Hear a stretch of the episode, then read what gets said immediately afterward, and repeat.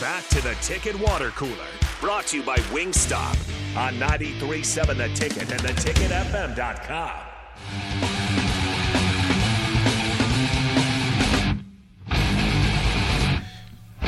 We are rocking out here as we are have our post Christmas ticket water cooler here on 93.7 The Ticket, leading you up to the New Year's this week. So we'll be excited to do that.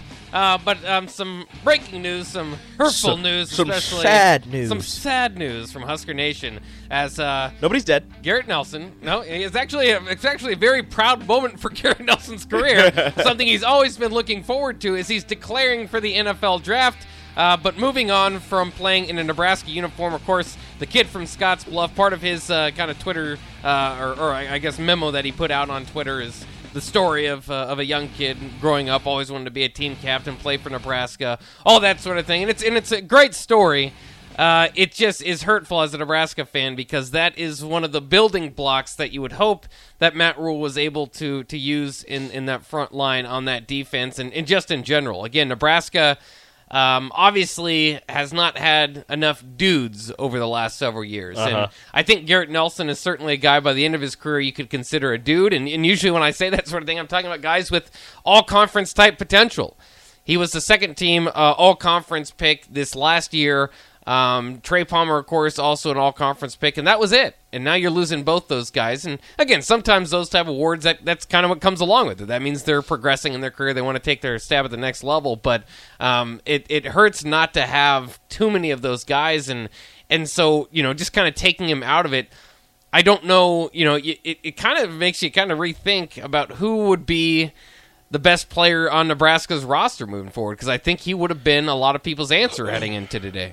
Um, on the defensive side, yeah, sure. Um, I I would probably, you know, based off of last year and, and kind of what we saw, I would probably go with Casey Thompson as the the best player on the offensive side of the ball. Yeah. Um, but no, on the defensive side, yeah, no, I agree with you. He probably would have been actually definitely would have been the best player on Nebraska's defensive roster. But it is a big step forward and, and something that he is probably extremely proud of himself, and, and everybody should be extremely proud of him for um, making it to this point in his career and having the ability to declare for the NFL draft and it not you know come with a lot of eye rolls and just oh okay well what are you gonna do? You know he's he's he's a solid player. He's a good player. And I, I think that he'll have a, a hopefully a decent career in the NFL but the problem that I see with him going to the NFL is I don't know what position he's going to play. Like mm-hmm. we were saying off air he's a bit of a tweener where I, I don't know if he's big enough to play a defensive end in the NFL. In the NFL, this is the NFL we're talking about. He's, I don't know if he's big enough to play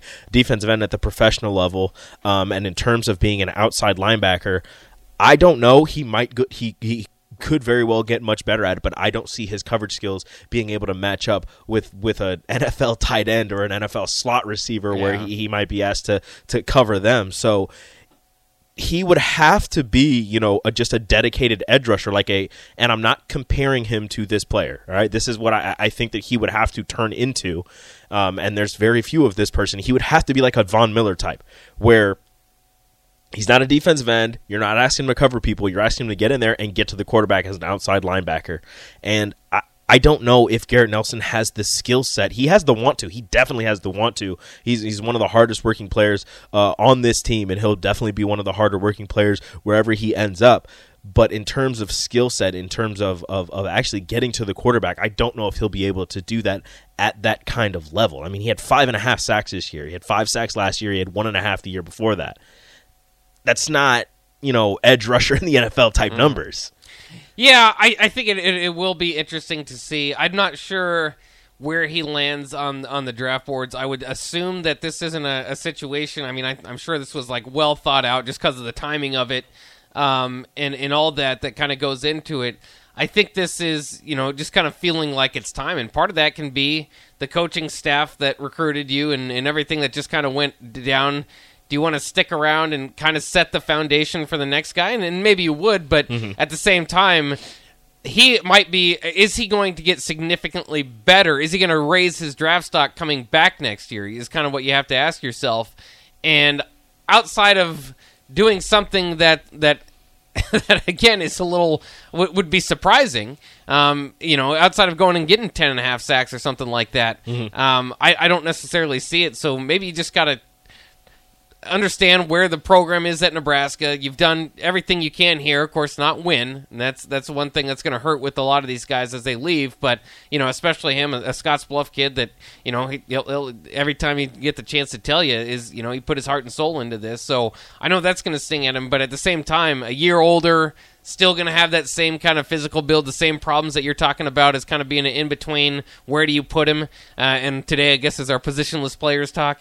Um, so, you know, maybe it's just the right time. I don't I I have a hard time placing where I would draft him though because you're right. I think he I think he has to play defensive line. I don't think he's enough of a of a uh, of a you know he just had, didn't create enough havoc probably in the passing game to be at that level in the NFL. Maybe he could put on 20 pounds and try to be you know more a of a traditional end? defensive end. Um, Maybe. and still have that pass rushing ability. But you know, someone uh, someone will definitely take a shot at him. I just I mean, wonder strength, where it would be. His strength is a strength, but I think the the best part of his game is his quickness. Yeah. is his ability to get off the line and get past those defenders. Yeah, he's yeah he's strong, but he's not you know taking on a, a Trent Brown. Or Right. a uh, or or Orlando Brown Jr. in the NFL type strong like those guys.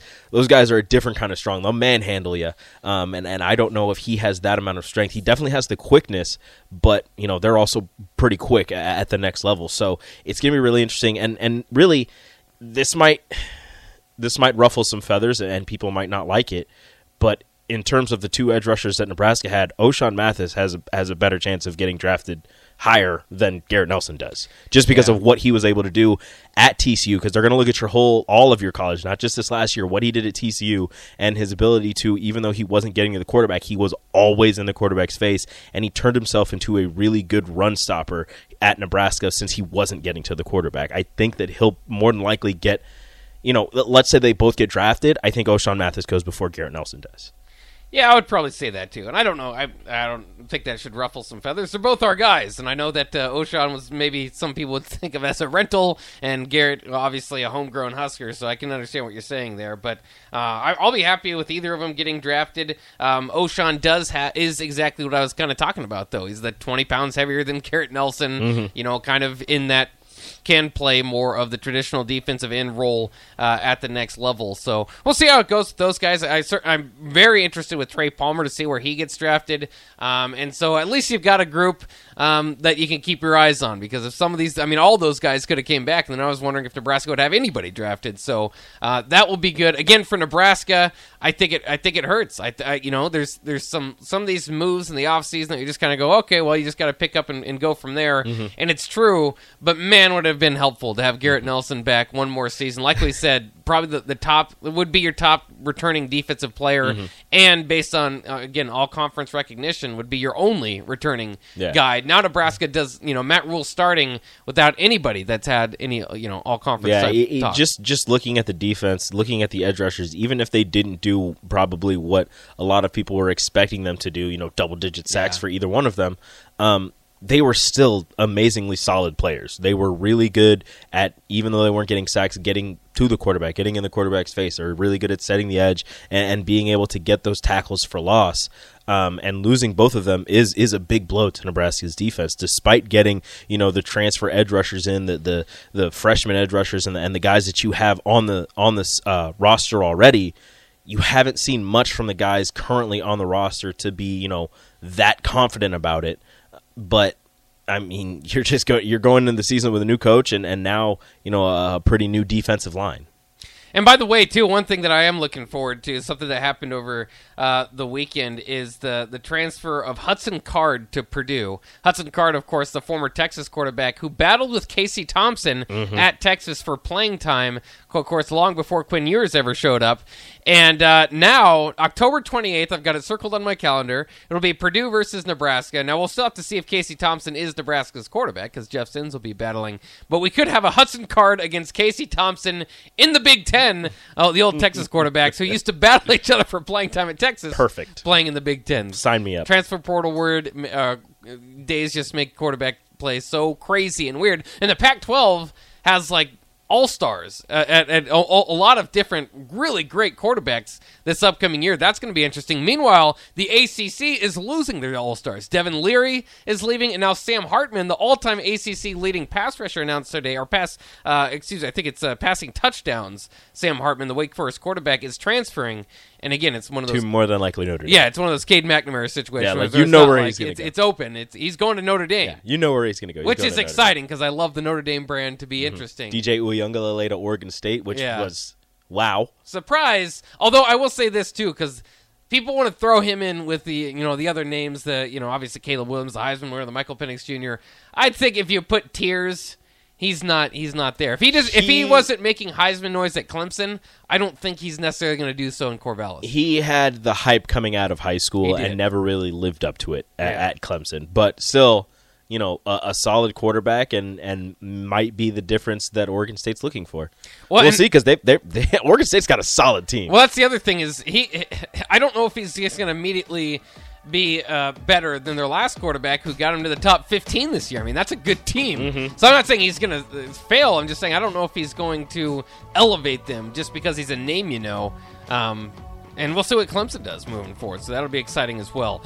Uh, we'll take a quick break. We'll talk more. Lots of sports going on over the we- weekend. We got to talk to Rico about Mac Jones and what he did in the He's game. He's a very dirty player. Uh, Nathaniel Hackett fired of Denver. Um, some more things to get into here. Coming up next on the Ticket Water Cooler, 93.7 The Ticket.